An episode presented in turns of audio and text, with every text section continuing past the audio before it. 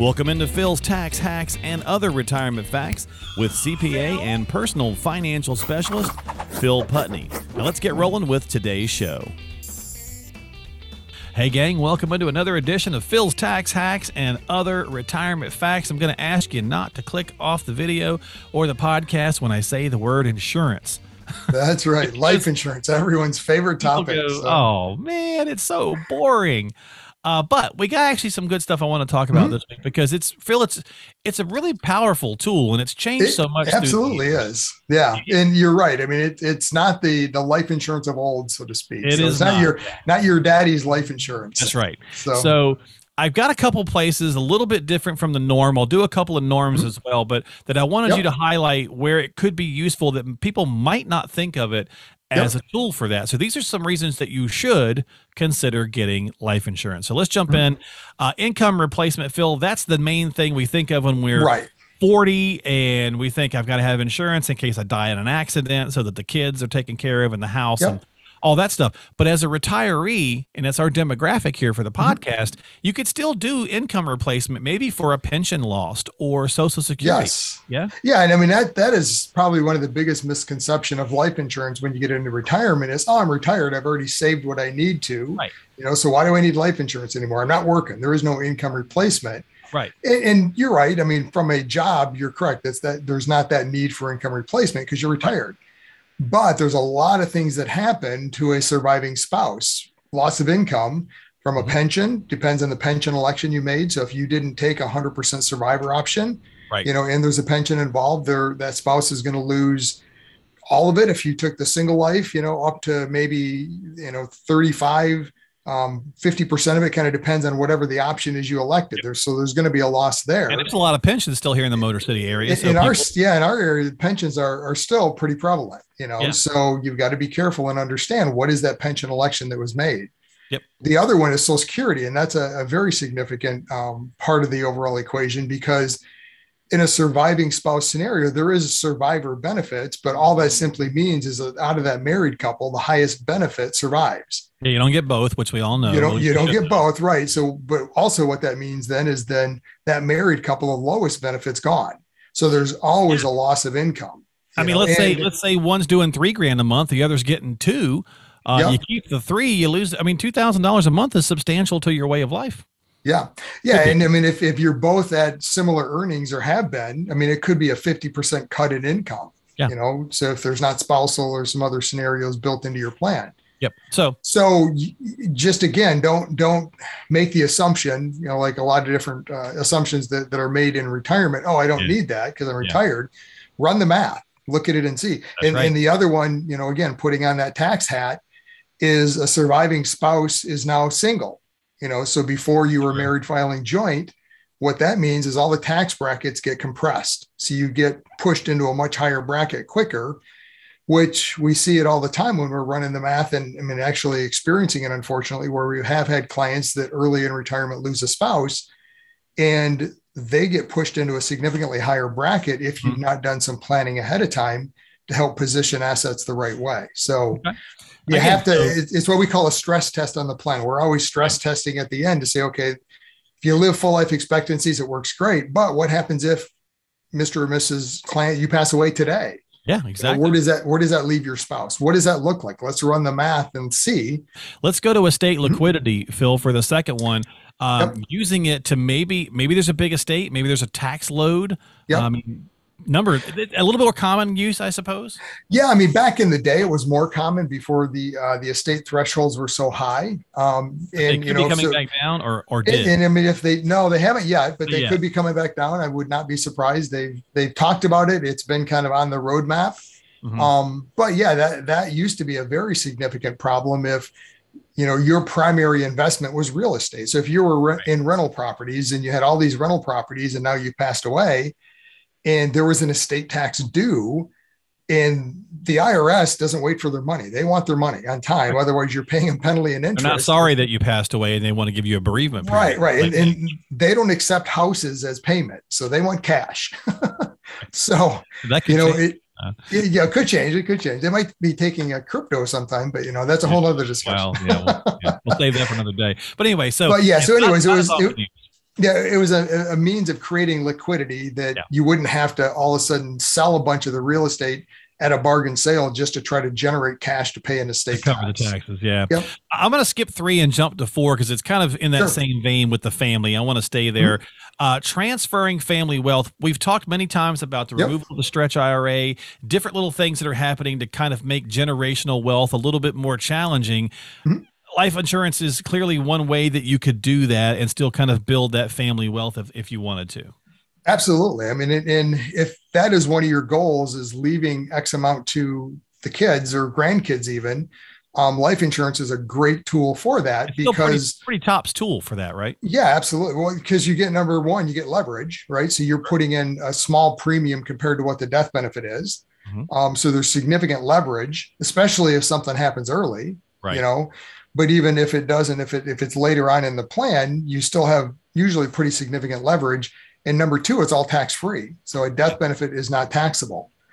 So yeah, if, if, that is one of your goals of, you know, I specifically want to leave X amount to the kids or grandkids mm-hmm. or whoever it is, um, don't brush over life insurance. I mean, it can yeah. be a very, very useful tool because if you if you want to leave hundred thousand dollars, I mean, it's very easy now to price that into your plan to say, okay, what it's going to cost me to do that is X amount a year in my plan. Mm-hmm. Done you don't have to worry about well i need to put this account on the side and that's kind of where i'm saving it for you know it's you you just build it into a budget from a premium standpoint and you get a very defined benefit at a very defined cost. So. Yeah, I mean, and ta- leaving it tax efficient to your heirs. I mean, it's just a mm-hmm. win-win. Mm-hmm. So, and, and right. I like that you yep. said don't brush past it because one of the things with insurance, much like annuities, and we've covered that before, on people sometimes will walk into a financial professional yep. office and say, "Don't talk to me about X, yeah. Y, or Z." I don't like this. I don't like you that. ever said, yeah, and that's the worst attitude because yep. you know you may not need this. Insurance may not be for you, but why take the hammer out of the toolbox before you ever start the job? Because right. if like you're like me, end up having to hammer something, and you got to use the back end of a crescent wrench to try to hammer something, and that's the worst. It, it might work, but it's not going to look pretty. Work, but it's not it. good. Yeah. Right? so get the right tool for the job. So I'm glad you said that because you just don't want to eliminate something off the top. Right. Um, I like this next one too, Phil. This one's one maybe people don't think about. Mm-hmm. Business succession, using oh, life insurance for that. So you and I are business part. We're not, but yep. let's just say you and I are business partners. Mm-hmm. You pass away, and uh, you know your wife wants to be bought out. She doesn't want to continue on. I might need to have insurance or use the insurance that we may have had in order to do that. Right? Correct. Yeah. So succession planning in a business, it's it's vital. Yeah. because number one you as a you know the surviving business owner probably don't have the cash to buy that spouse out. Right. You know, so you might now be forced to be in business with the the spouse or the kids. And that's probably not a scenario or a relationship you want. You know, so having not only the life insurance, but first of all, the plan in place. So having a succession plan and a, a buy sell agreement in place that says this is what's going to happen, this is how much the price is. And now it's it's structured and funded through life insurance. Now it can be actually completed. So yep. Yep, great tool. Again, yeah, for, for business, for business owners, owners. it, it yeah. is, it is critical. You know, I would not be be in business. Yeah, I wouldn't be in business with somebody um, without that a buy sell agreement that's funded through life insurance because you never know. I mean, it, it life happens. Yeah, so. that's right. Yeah, I've said many times I don't know who this Murphy guy is and him and his laws, but we should find him and give him a what for. Yeah. Uh, but uh, yeah, I mean, it's a great tool. There's so many independent small business owners in the country. Obviously, that's a huge backbone. So certainly something worth talking about that with your financial professional. Um, all right, let's go to. I'd be remiss, Phil, if I didn't bring it up because there's so mm-hmm. many ads and promotions and whatever where you hear people saying get a tax-free retirement like especially if you're an insurance only oh, yeah. salesman uh, or insurance only um, financial professional mm-hmm. uh, then that's the only tool you have to work with and so there's right. a lot of conversation about you can use it to get a tax-free retirement what's the skinny on that yeah, so I mean that is one of the I don't want to say the byproducts of, of life insurance, but just how they work. And, and it's not term insurance. So what we're talking about here is something that builds cash value. Okay you know so a whole life policy could be uh, variable index universal life a lot of different versions of it mm-hmm. but it's something that has a cash value and the reason this works is that under the irs code the growth of that cash value inside the life insurance policy grows tax deferred um, it can come out tax free in certain instances Um, okay, you can first of all take yeah, you've got to be very careful on how you structure that. So if you're taking your premium back as a distribution and that's the first money out, that's always tax free.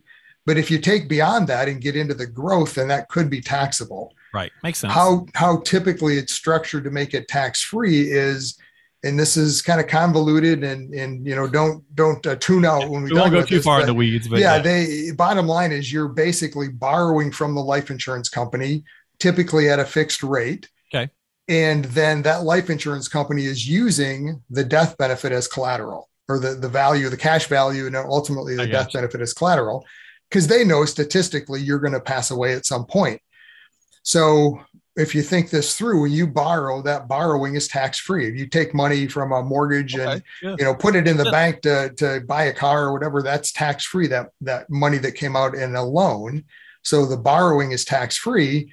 And then ultimately, when you pass away, the life insurance, the death benefit now pays back that loan. Mm-hmm. So that's a tax free act as well. So that's how we get tax free income out of life insurance. I mean, it works. It's something to to again, don't brush over.